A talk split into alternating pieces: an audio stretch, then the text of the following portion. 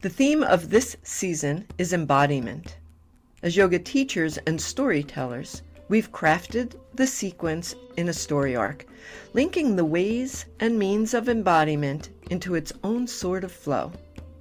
We started with the question of what is embodiment and moved into archetypes and patterns, which led us to where we are now, landing squarely or circularly in the hero heroine's journey. This chapter of embodiment we're exploring continues to challenge and inspire us on our personal paths. The same way a vinyasa flow class encourages us to stretch and move toward the edges of transformation on our mats. In this episode, we sat down and just started talking about this journey. We thought it would be illuminating to touch on the hero's journey based on the work of Joseph Campbell. In preparation for this conversation, Theresa dove into the heroine's journey, Maureen Murdock's response to the male heavy hero's journey. So while we discussed the valuable map provided by both of these models, we also got into how masculine and feminine energies have informed this process, whether by inclusion or exclusion. It also provided a clear lens into how our individual and collective embodiment is informed as much by our culture and times as anything else. However, you are listening to this episode, we hope you see a bit of your journey and the lights that guide it. I'm Sherry Sadoff Hank. I'm Theresa Tobin Macy, and we are Anecdotal Anatomy. We're going to be talking about the hero's journey and the heroine's journey, how they're similar, how they're different, why they're both important. Um, these are aspirational things. We're not sure what exactly we're going to hit, but we just mentioned that like things like Tootsie and Mrs. Doubtfire were examples of men who um, needed to embody female, women's energy and characteristics to move forward. Yeah, but I think when we talk about like this hero heroine's journey that this episode is about and these different characters. I think maybe a broad definition of what they are is how do we approach transitions? Because yeah. our life is filled with, especially lately, right? The word pivot became a word that was was almost synonymous with 2020, especially if you're in business, because there was all this pivoting going on. But everybody goes through layers of natural transitions in their life. And the hero's journey and the heroine's journey, they do such a great job of kind of giving an outline mm-hmm. of the path and the journey. Now, we're not going to hit every single thing on any outline, no. but it does bring a little bit of clarity to the procedures of transitions. And I know that I even talk about that in yoga, and I use Shavasana as an example of how we approach transitions. You know, at the end of Shavasana, are you ready to like jump right up and go, okay, class is over? or are you a slow and lingerer, you know, oh, I'll, I'll rock back and forth. I'll lay on my side for a little bit longer. Yeah, I know everybody else in the class is sitting up, but I'm, a sl- I'm slow to transition. And, um, that's what I learned as I was doing this research was that it was a beautiful model mm-hmm. um, which brought a lot of comfort to me mm-hmm.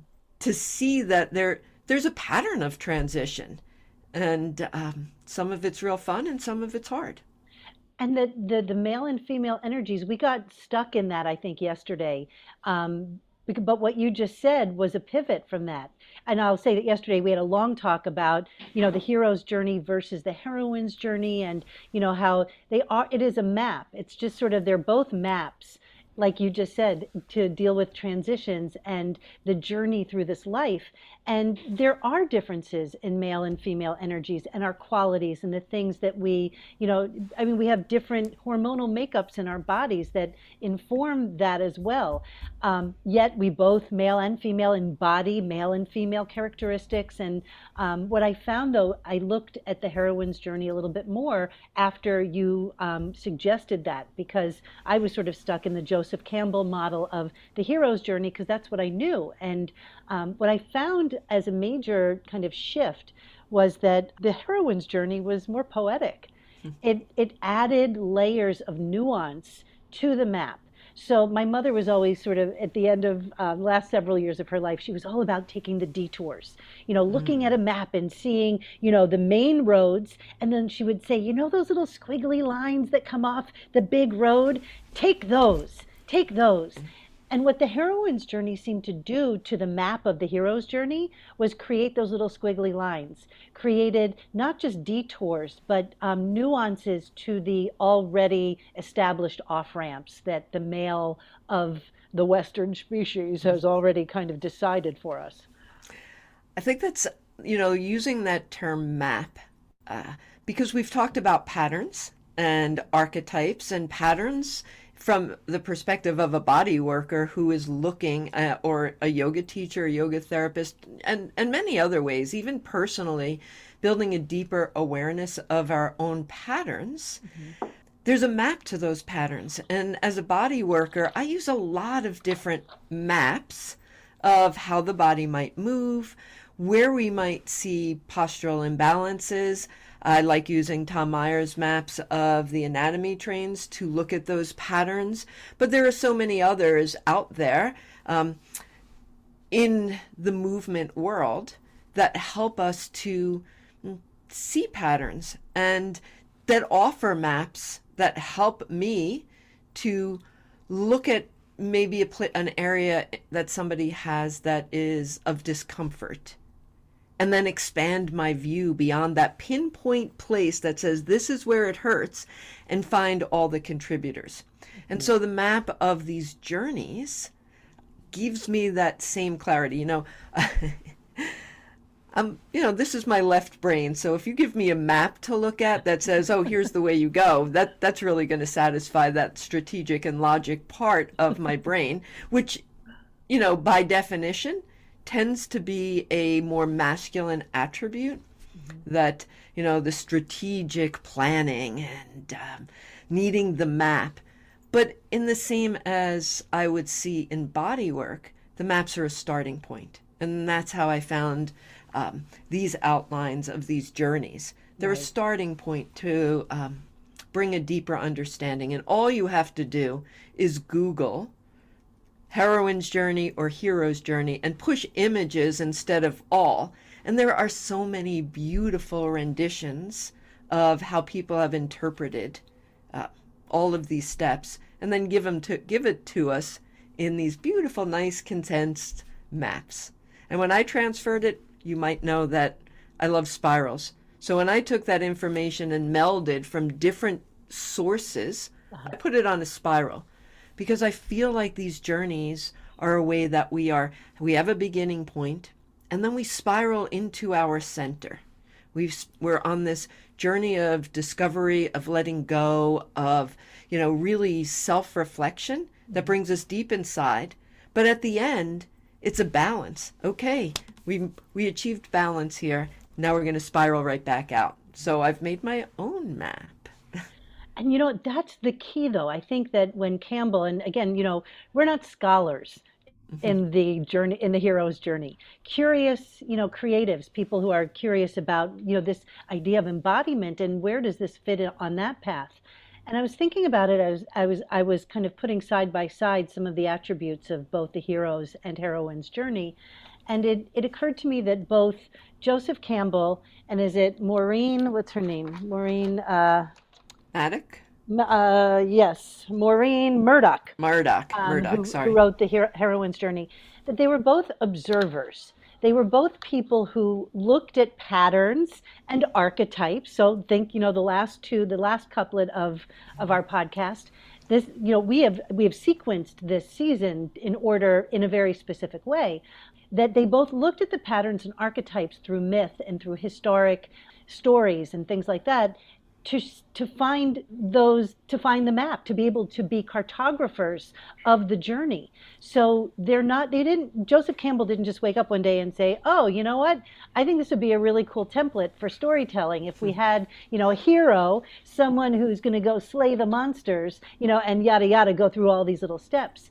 He came to it by observing that that's what happened in these myths that there was you know some some repetition of these themes and so coming from a Western male dominated part of our world at a time when, you know, it was definitely more male driven. Um, and I think we're moving a little bit out of that now. That, of course, the lens through which he created this or observed it was through his, you know, white male 19, I don't know, he died, I think, in the 80s or early 90s. I'm not exactly sure. Um, but he, he's a male from a certain time from the United States. And so that's the lens through which he observed. Now, enter Maureen Murdock, who had a reaction to that, had a response to it that gave a parallel opportunity to walk the, the map, to, to, to walk this path. And it all is about, I think, embodiment embodiment of lessons, embodiment of, you know, moving away from fear, you know, because most of the things in both of these journeys, there's an, I think, I don't know about the heroine's journey. Let me mm-hmm. backtrack. Mm-hmm. That on the hero's journey, um, the offer to leave home, which is one of the first things you leave what's familiar, you um, the hero refuses, doesn't go. So mm-hmm. there's fear or there's a challenge or there's some reason why the, the protagonist is not leaving home. We got to get the protagonist to fucking leave so that he or she can have the experience. So at some point something happens. But I want to throw it to you because you you shined a light on the first step was a question in the here in the heroine's journey. It was a question and then a more nuanced leaving yeah. The question was when did we separate from the female energy? And I think there's a lot of stories and a lot of different life circumstances that can take us um, and take us into a scenario where we can say, hmm, this is where we separated from that feminine energy. And you and I talked about this a lot yesterday that this is not gender. We're not saying when did we separate from being a woman or a man, but that there's a balance of energies within us. And we can call them female male, feminine male, uh, or feminine feminine masculine. But it's the energy that we're talking about, um, not the gender. Mm-hmm. But her take on it was that Joseph Campbell said women don't need to go on this journey because that's the destination that the hero is trying to get to. The, the to be able to find that balance and re-embody some of those feminine qualities and she thought you know well yeah that's true but females also sometimes and you know um, also have an imbalance in the energies and in our culture, or at least in my generation of this culture, masculine qualities tend to be noticed more and they tend to um, earn more respect. It's the getting things done and strategic planning and all of those things that I really like. But when I started doing this research, I started to realize that it's a lot deeper. And so the question was when did we separate, male or female, from that connection to the feminine energy within us? And you say that, and the first thing I think is childbirth. I think that they that is a hero's journey on its own because the the woman who's giving birth is leaving what's familiar. I mean, is moving into a new terrain. Whether you know, it, it just I don't know if she refused it at first, but you know, certainly in this moment, the baby comes out is now separated from the womb where the nourishment and the comfort and the safety was and then like cutting the cord there's that you know it, it mm. could it, taking that sharp blade with precision to cut the cord from this female energy when you said yesterday that um, Joseph Campbell had said, and apparently he famously said, but I had to Google it to find it, but I do remember you actually said it, was that women don't need to take the journey. And that shocked the shit out of me because woman is is an embodiment. A woman is a person who has, like you said, male and female energies, that we have possibly the imbalance as well. That the ideal may be feminine qualities, feminine energy like communication and sensitivity and compassion and intuition. Those are, you know, sort of upper chakra ideal sort of things that do connect us to this divine energy. And so maybe that is female. But that's not a woman. It's not a person. They are energies that they're aspirational. They're not, you know, tangible physical things that we can say, ah, women don't need to do it. They've already got it done. well, you know what? We that, then that just is saying that men they got nothing. They have a it. It, it just takes the conversation in a direction that I think continues this idea of separation rather than unification, which is what I think the work ultimately is about. So that kind of surprised me that he would say it like that and not that we are all humans working to aspire to these ideals. And if he were alive today, you know, we have moved so much out of the binary male and female energies that there are, you know, we keep adding on to LGBTQIA plus. I mean, we're going to keep adding because as we evolve, humans are getting that it's not either or, that we have the opportunity to experience the fullness of all of it. And, you know, we've talked in last season when we talked about the koshas about finding the balance, that there isn't, um, you cannot separate and keep in boxes different parts of our personalities, different energies that we have. Sometimes we do. And I think that this um, journey addresses that sometimes we do, especially if we're struggling with some something. Maybe you know we're in a situation in life where um, it's a little overpowering or it's a real struggle, and we step away from our emotions. We lock them in a little box. Again, coming back to as a body worker, you know, and and I ask people, where do you where do you hold your stress? I'm asking our listeners, where do you hold your stress? And many of you probably put your hand someplace on your body that says, I hold it right here. And I think that in many cases, and I'm not saying that there isn't an injury or something postural that's contributing to that discomfort, but at the same time, sometimes it's, I really can't deal with that right now, so I'm going to put it here. And I think that's the disconnect of I'm not dealing with the emotion, but if I put it in my body, I know where it is. I I can feel it. I may not mentally sit there and go, "Oh yeah, I had a bad day at work, so I'm not going to deal with that and I'm going to put it over here." right? But our body has secret. It holds our stories in it. And that is a really important part of what we're talking about here. That there's this mental part. And when I looked at the heroine's journey, she said that the first couple of phases are guided by the mind, the thoughts. Something's not going right. I feel like I have this calling. I feel that there's this disconnect and separation inside of me between my masculine and feminine energies.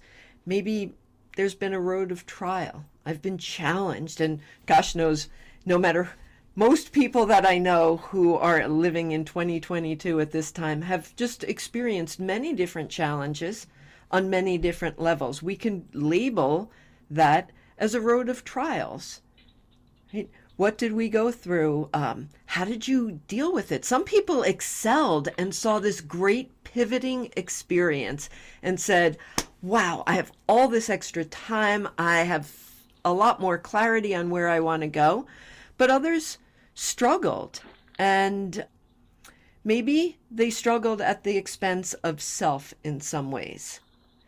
So there was a calling to now there's something that we need to change. All the things that we knew as this is what I know and this is what my life looks like mm-hmm. changed instantly. And that is really coming into this place of turmoil. And for me, I went right to my brain. What do I need to do? How do I need to do it? Can I plan it? Can I figure it out? Without maybe in the way that Shauna spoke about it last um, in our last season when she was our guest, Shauna Ahern, who said the first thing she did was tell her kids, "We have a day off today. Let's go play. Let's go." So she went right to the heart and the emotions mm-hmm. of let's figure out what's going on and take a pause here mm-hmm. and so interesting to see how different people would come approach a new journey and everything changing at one time. Yes. And when you said before about not always knowing in the moment, oh, I'm putting my stress here, we've joked about it because I always told you, yeah, I used to put my stress right under my left shoulder blade, and that colony of knots gave me the permission to live as a free spirit because ah, it's taking care of it. But the thing was, I didn't know that in the beginning. It took some perspective. It took a bit of a journey to then be able to be the witness, to be able to watch it happen. So these conversations that we have are not just to hear ourselves talk. It's about, you know, being the witness and bringing other witnesses in to contribute to these conversations about living in a body. So with that distance, I could see, oh, that's what's happening. That's why when I go in to get some body work done, there's a lot of time spent on this left shoulder blade. Interesting. That's where you can feel the knots. So this idea of being witness, uh, it's it's hard. It's hard to bear witness. You know, it's hmm. something at the local level of your body, and then you know, embodiment of our culture when things break down. Like after 9/11, I was living in New York City. I'd just gotten married two days before 9/11, and then going back you know, a few weeks later, and going down to ground zero, you know, there was an opportunity to write something, and I just wrote the word witnessed. You know, witnessed. I was here. I wasn't physically there, but to say that we get to then tell that story. We get to tell those heroes' stories, having looked at it. You know, the war in Ukraine right now, I, we have to bear witness. I can't watch a lot of it, but I have to watch enough of it so I can think, mm-hmm. see a person and have their image in my head, their embodied life journey, and where that is right now. And, you know, putting myself in their shoes, saying, this could happen conceivably anywhere. And they are not separate from me, even though, yes, we know that our skin is the barrier that mm. separates the, the individuals. But it's like that, that Rumi quote about um, we are not an, uh, a drop in the ocean, we are the ocean in a drop.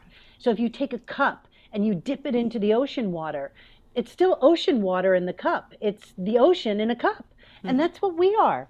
And so, you know, to this idea of separation, that my hero's journey is somehow different from yours, it has a different, you know, feeling sense about it, a different bhavana, if you will, mm-hmm. that, you know, feeling state of consciousness, as Liz used to, to define it. And so I think that it's when we we start with our bodies because that's the closest relationship we have. Yeah. It's the data that we have the most access to if we're curious about it and so this this journey is you know the the piece about the hero's journey that I never really thought about it in terms of male and female before the energies. Because I just saw all right here it is. You can google it. There's either 12 steps or there's 4 steps or there's 22 steps or all these steps on this this diagram of the journey but the ones that resonate with me that I feel that I look at, you know, like Siddhartha or Dorothy or Odysseus, and we've talked about that, is that here's this person who is living their lives, they're their life, they're doing their thing, and then they're they have a call to action. They have a call to leave that. And at first they're like, eh, no, I, I can't do that right now. I, you know, I've got things to do. I'm a little afraid, or whatever the thing is that keeps them from going.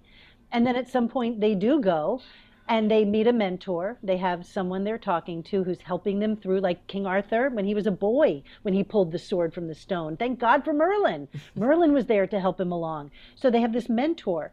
And then they learn and grow and have these trials, like you were talking about, these challenges and tribulations. I love that trials and tribulations and then they learn something. They're up and they're down. They're not they're not they're not wearing a cape and flying around. They're getting up and falling down. But then they learn something and then when they return home they're changed. But they return to a sense of normalcy. They t- return to their lives with this new superpower of what they've just learned. That becomes the new normal. And then who's to say they don't start out again on another you know hero's journey? You don't just get one in a lifetime i don't think I don't think so either. I think we're constantly on a variety of heroes' journeys, and sometimes we're trying to find the closure of that journey. Sometimes we see that it repeats. You brought up 9 11, and while you were talking, I was reminded of a client that I had, and, you know, um, her husband was in the Twin Towers, and she had lost her husband. Her children, their, her children lost their father, and that was a journey of you know, that was imposed on them to go through this healing journey and to be able to get the counseling that she needed to help her children with this trauma. So, as a country, we felt the trauma, but then there were also the individuals that felt it. Mm-hmm. But the the journey that I'm referring to was she shared with me, and I don't even know if they still do this, but every year on 9 11, they would have a memorial in New York City at the site of the Twin Towers. And although a big part of her was very appreciative of the honoring of the men and women that were in there in the Twin Towers, she shared, she was like, it's dreadful for the families because every time we finish the journey and we're able to have a little bit more healing and we start to move on and um, i shouldn't say the families for her. I don't i can't speak for the right. others. But for her and her family it felt that it was it was reopened over and over again and became raw. And so what was designed to be an honoring was a really difficult part that kept bringing them back through this entire journey from start to finish mm-hmm. to be able to you know get up and go to these honorings yeah. and relive this so i think that really speaks to you know what you had mentioned that you prepare for that journey and on the research that I did, it's that once we prepare and make the decision, yes, I am going to take this journey. I have left home, I have left that job, I have left whatever it is, and I'm ready to do something different, to do something new. We move out of the brain and into the feeling body. Mm-hmm. We move into the heart. Um, and that's kind of the place where I like to be. and that's very interesting because in the heroine's journey, it talks about the feminine healing process that that's one of the things it's designed to do. So intention is also really important when energetically anyway when you're thinking about you know the male and female or the masculine and feminine qualities. So if you're going on a journey that's designed to be a healing process that's designed to bridge the gaps of the male and female energies by and also integrating them to make the female and male energies you know coexist in a in a sense of wholeness. Well, that's very different than what some people refer to on the hero's journey as being more about personal glory and victory and the quest from external for an external objective. You know, for you know whether it's war or killing the beast or I mean these are mythological themes that mm-hmm. are probably less um, relevant to uh, a, an ordinary human's hero journey. So we can be changed in many, many ways.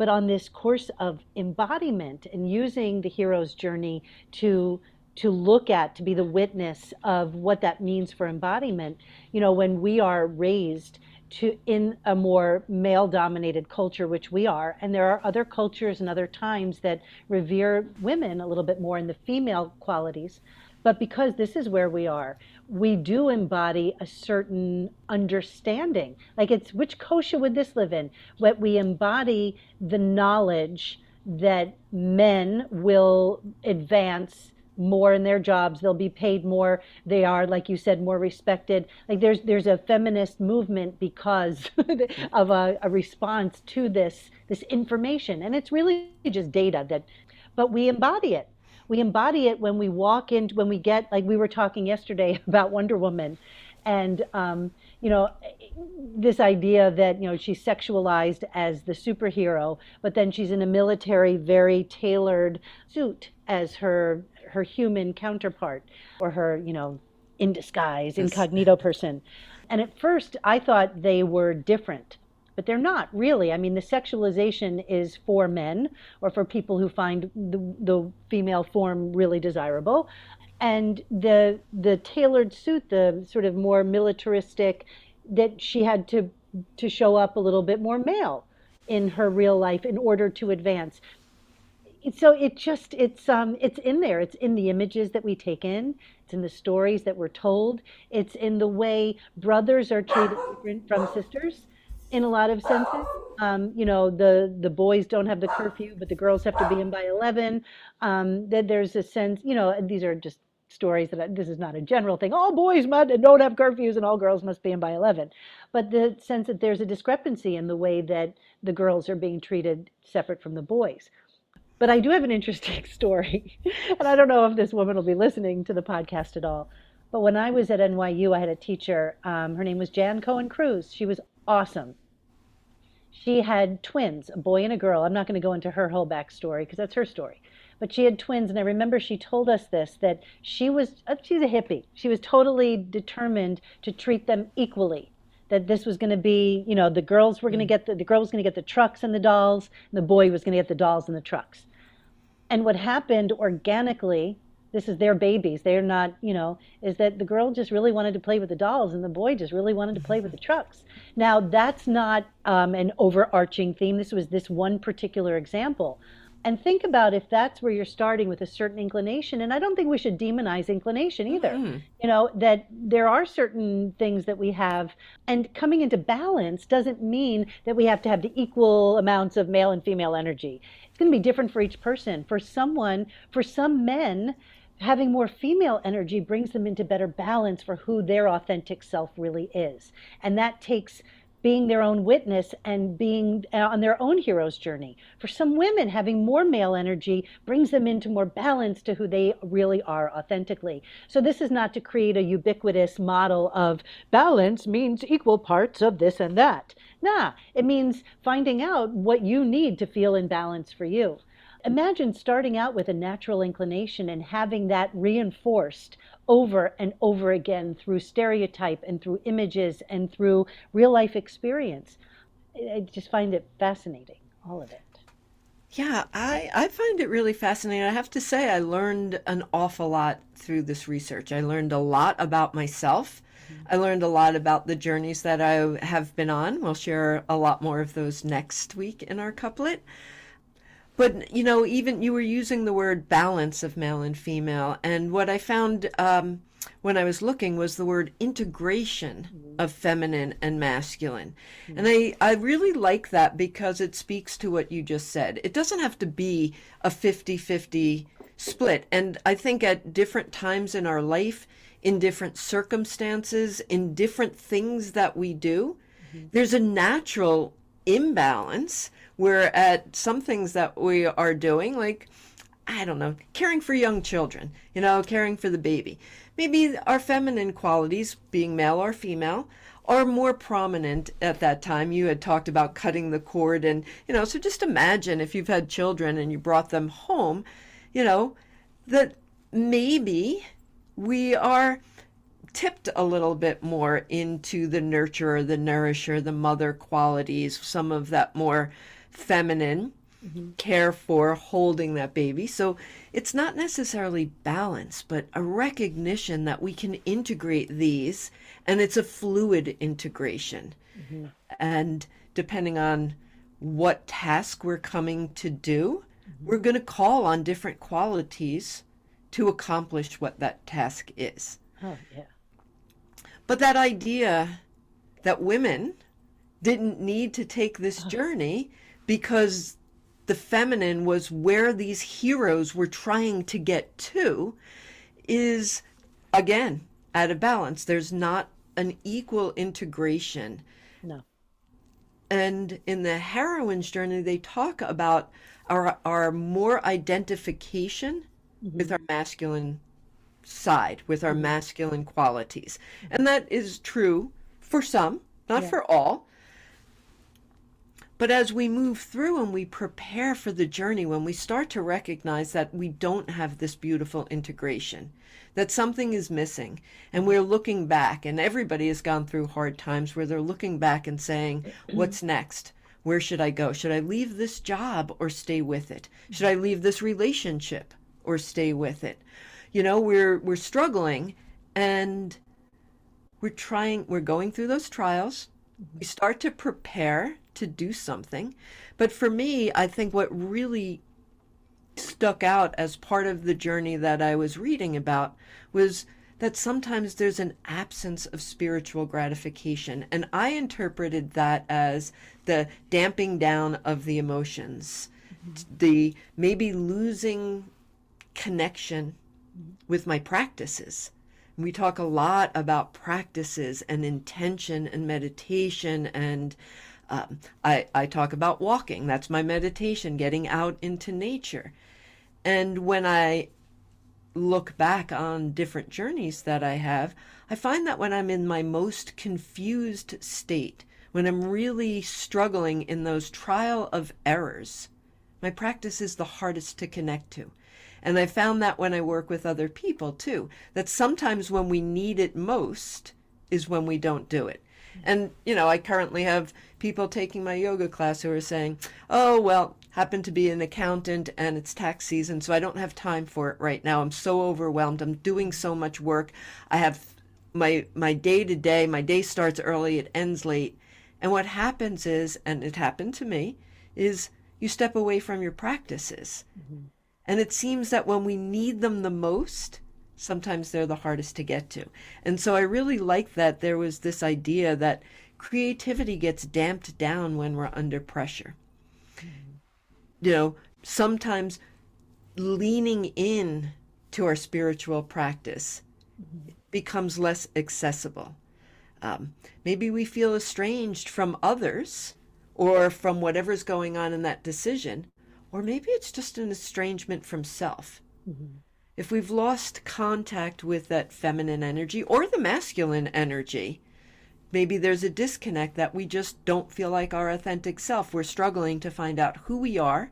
And in every journey, that's it, right? If you're changing from one job to another, mm-hmm. you know who you who you were in the last position, right? But how am I going to show up here?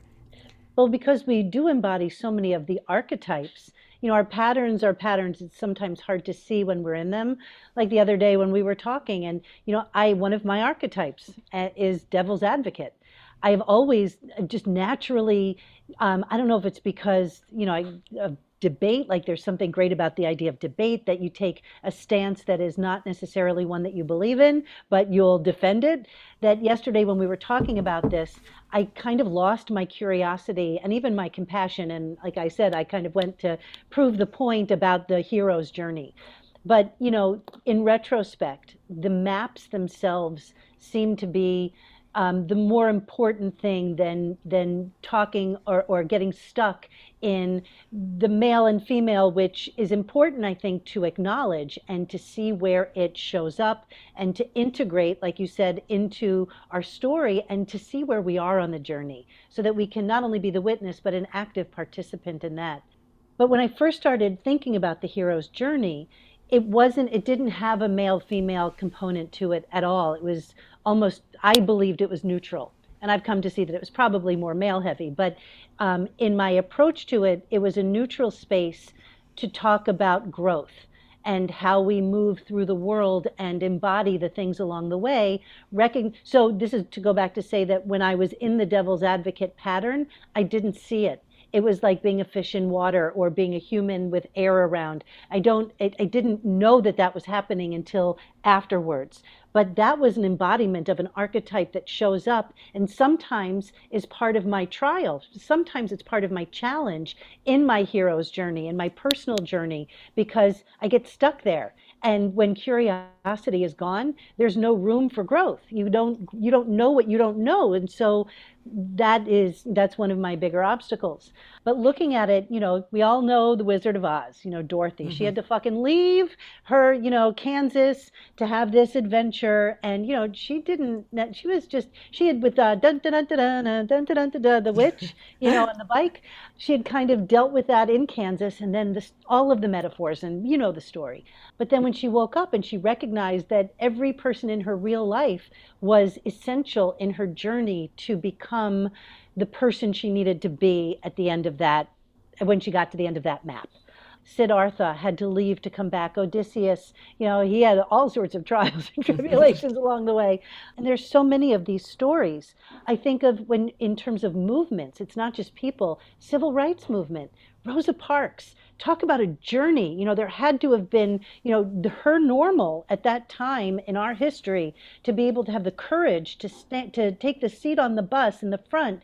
I mean, that is I mean, that maybe not the original start of the civil rights movement, but it was certainly an impetus and and momentum to keep this going, um, and an important part of our journey uh, as as in the United States. You know, as you know, I think that we can have you know national heroes' journeys that you know these characters that play their parts in helping our humanity move forward, and. Um, and move through. And there is certainly no lack of trials and tribulations in various communities that still have space to move forward. And we all have to, you know, be allies on that journey. So sometimes we have to take the journey alone, and sometimes we have to look for those allies and those mentors and those people who help us along the way. Yeah, absolutely. Oh my gosh, you have so many entry points for me to come in, come back in. Dive in, dive in. There's so many entry points that um, I can look at, but I think I'm going to start at the end because I think you beautifully um, put those stories together of the archetypes that are very relatable to us. But they all have one thing, I think, in common, and I relate to this. And even on that more um, global and collective journey that you're referring to, is that there comes a time where there's this after we start and we come into the journey and we realize that we're in the middle of it, there's this major deconstructing of who we are. If we're going to transform, then there's a deconstruction and you know, you know my one of my favorite phrases about fascia which is we deform and reform based on request without bias. And on this journey, there's a deconstruction of what we thought we wanted, where we have been, but now we've chosen to move on. We're taking all of those past experiences, as you said, with us on our journey. Some of them are going to stay because all of the experiences that we've had in our life have made us who we are. And it might be that we've had terrible traumas in our past. Maybe we have Me Too movement things in here where there's a male hierarchy that's in our head and it's influenced some decisions, but it's also given us resilience and a different understanding and maybe a, a conceptualization of that masculine energy that maybe came in as a protection. Mm-hmm. So we adopt some of those. That may be the disconnect from the feminine when we maybe when we meet with trauma, being soft uh, being compassionate and dipping into our intuition and leaning back into those things may be difficult. So maybe we find something that's more i need to be in control. I need to you know take back my own power. We may look more at the what we would label as a more masculine type quality. Mm-hmm. but when we start to deconstruct on the journey and I use deconstruct not as it necessarily has to be a bad thing, because we want something different at the end. So we dis- dis- deconstruct and, you know, maybe dismember ourselves. We take ourselves apart, which is so totally different than when we talked about the koshas, where we talked all about putting ourselves together. And that journey of deconstruction, it's hard. You know, maybe we walk into a place in our life where we have to sit with our own sadness and create the space to have it. That maybe there's a grief, not necessarily a grief because something awful happened, but sometimes there's a grief of letting go of something. Even switching a job and you're like, well, I really like that job, but it's time to move on. Maybe there's a grief in there, or you were in this deforming um, part of our life. So a lack of focus or a lack of direction. And I know that if I'm in, when I, when I am in there and I'm in a journey right now, that the lack of focus and lack of direction can be stressful. You know, especially if you're used to being very directed and accomplishing things. But what I learned is you can't ignore those feelings. We need to create the space to have all of our feelings. And crying is just an- another expression of letting things out to laughter. Mm. It's, you know, I know that you talk a lot. There isn't a, you know, it's not binary. It's not crying or laughter. There's a lot in between that takes us back and forth between the two. Joni Mitchell would say, laughing and crying, you know, it's the same release. Yeah, exactly. Sorry, got to throw Joni in there. No, I, I was just listening. I heard. I um, I probably talked about this before. You put it in at just the right time because sometimes when I need some clarity, some people have all different little things they do to find it. I take out my phone. I have thousands of songs. I put random play and say, "Tell me a story." And the first three songs are my story. Um, weird or not, that's who I am.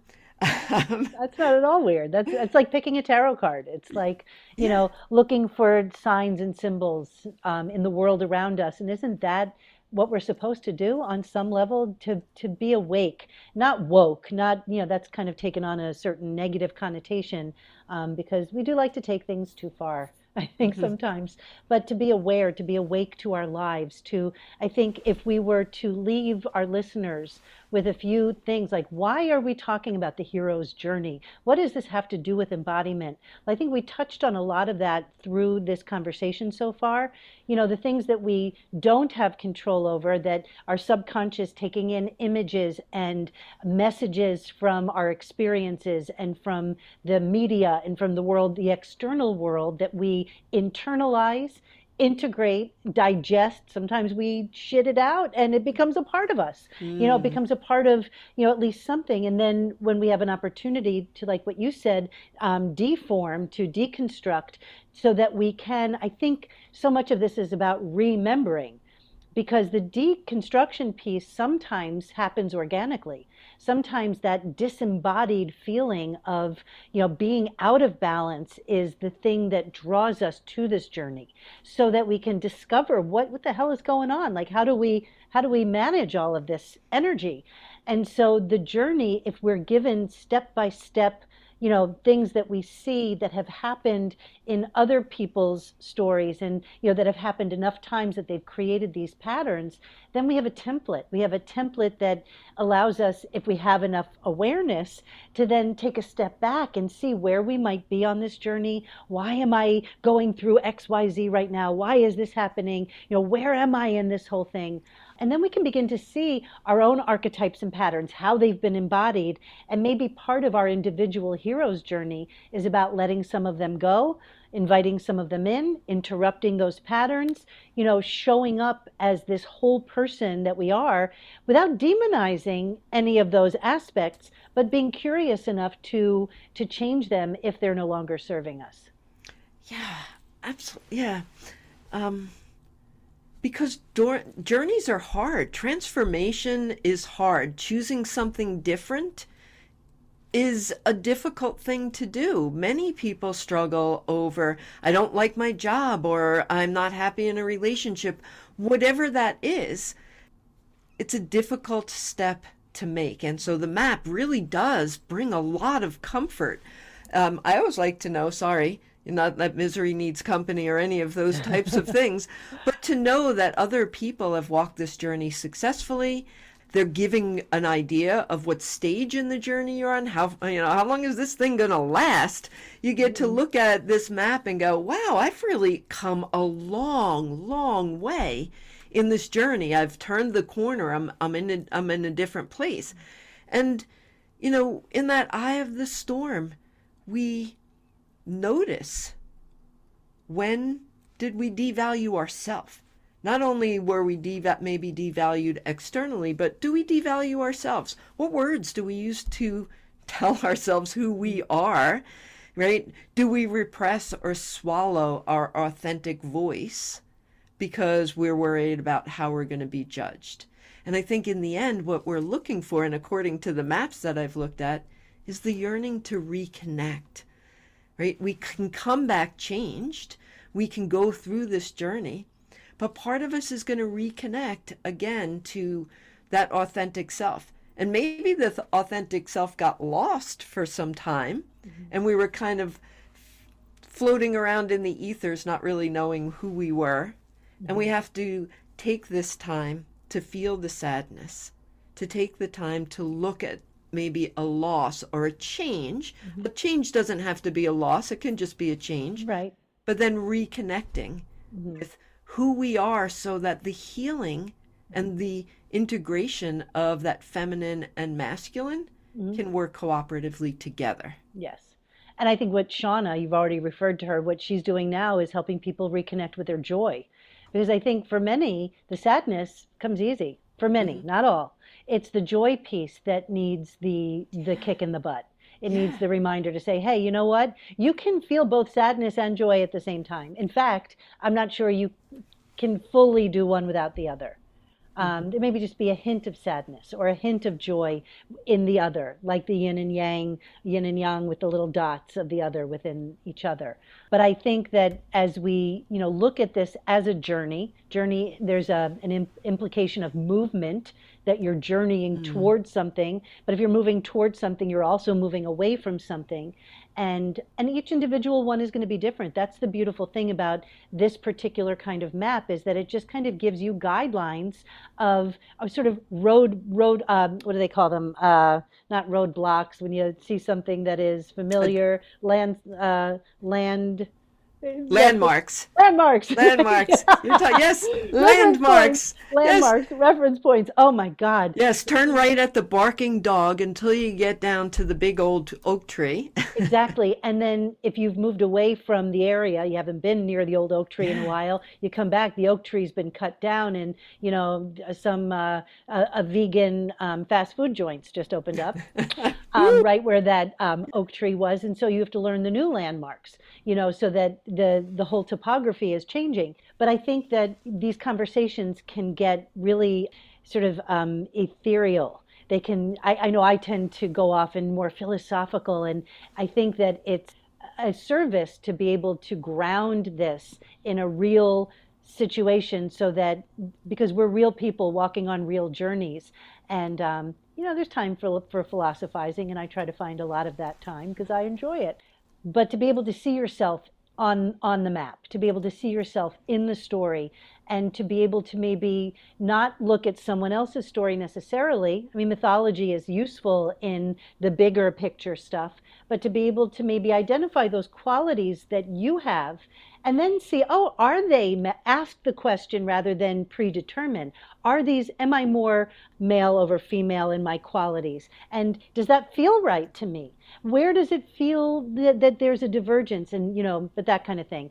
This is where i kind of go off because there's the map and then there's the nuance. And i think i get stuck in the nuance and it's more helpful sometimes to you know find the landmark mm. landmark.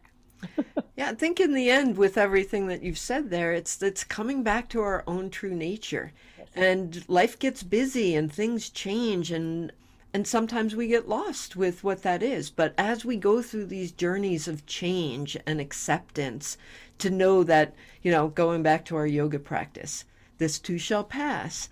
That we have practices of non-attachment, to know that no matter what we do, we don't really have a control that things aren't going to change. And sometimes changes are really easy and they're small and they're minor and we just go in the flow. Again, Yeah. yoga, we go in that flow, it's fine. But in the bigger journeys where we're in life transitions, and I think collectively we're in one right now in many, many different ways in the world, and we're looking at those different, maybe depending on who you are. Maybe you're still in the eye of the storm. Maybe you're coming back out into a reconnect. Okay, we've gone through a lot. Let me come back to my own true nature. And I'm changed. Am I going back to the way I used to do things? Have I Not- not if- altered them yeah. some? Yeah. not, not if you've done the journey and what's more heroic than than living your most authentic self yes. there's nothing more heroic than that and i think that that is why that's the why of the hero's journey Before we introduce our next episode, I have an exciting offer for our local Pennsylvania listeners. I'm hosting a workshop on ethics, resolving inner conflicts. It'll be held on April 2nd, starting at 10 a.m. I'm excited to step away from Zoom and into nature with you. All the details are available on my website, integratednaturalhealth.com, and in the show notes below. we understand that this epic journey of heroic embodiment is bigger than an episode on a podcast but it is also the perfect place to start the conversation. Join us next week as we continue meandering down this path with stories that further animate the heroic journey we are all on. I'm saying heroic journey because it's our way of combining the hero and the heroine into one journey, which it ultimately is once we clear the deck of old language.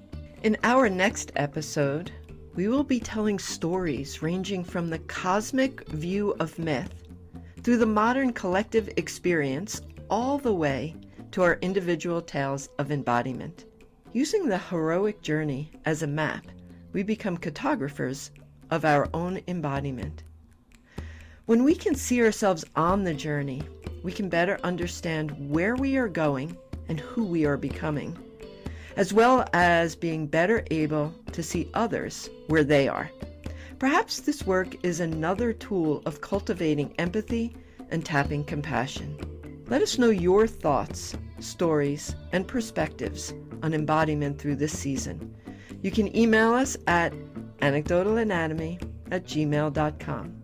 Thank you to our editor, Judith George, Keith Kenny for our theme music, and Cindy Fatsis for our photos.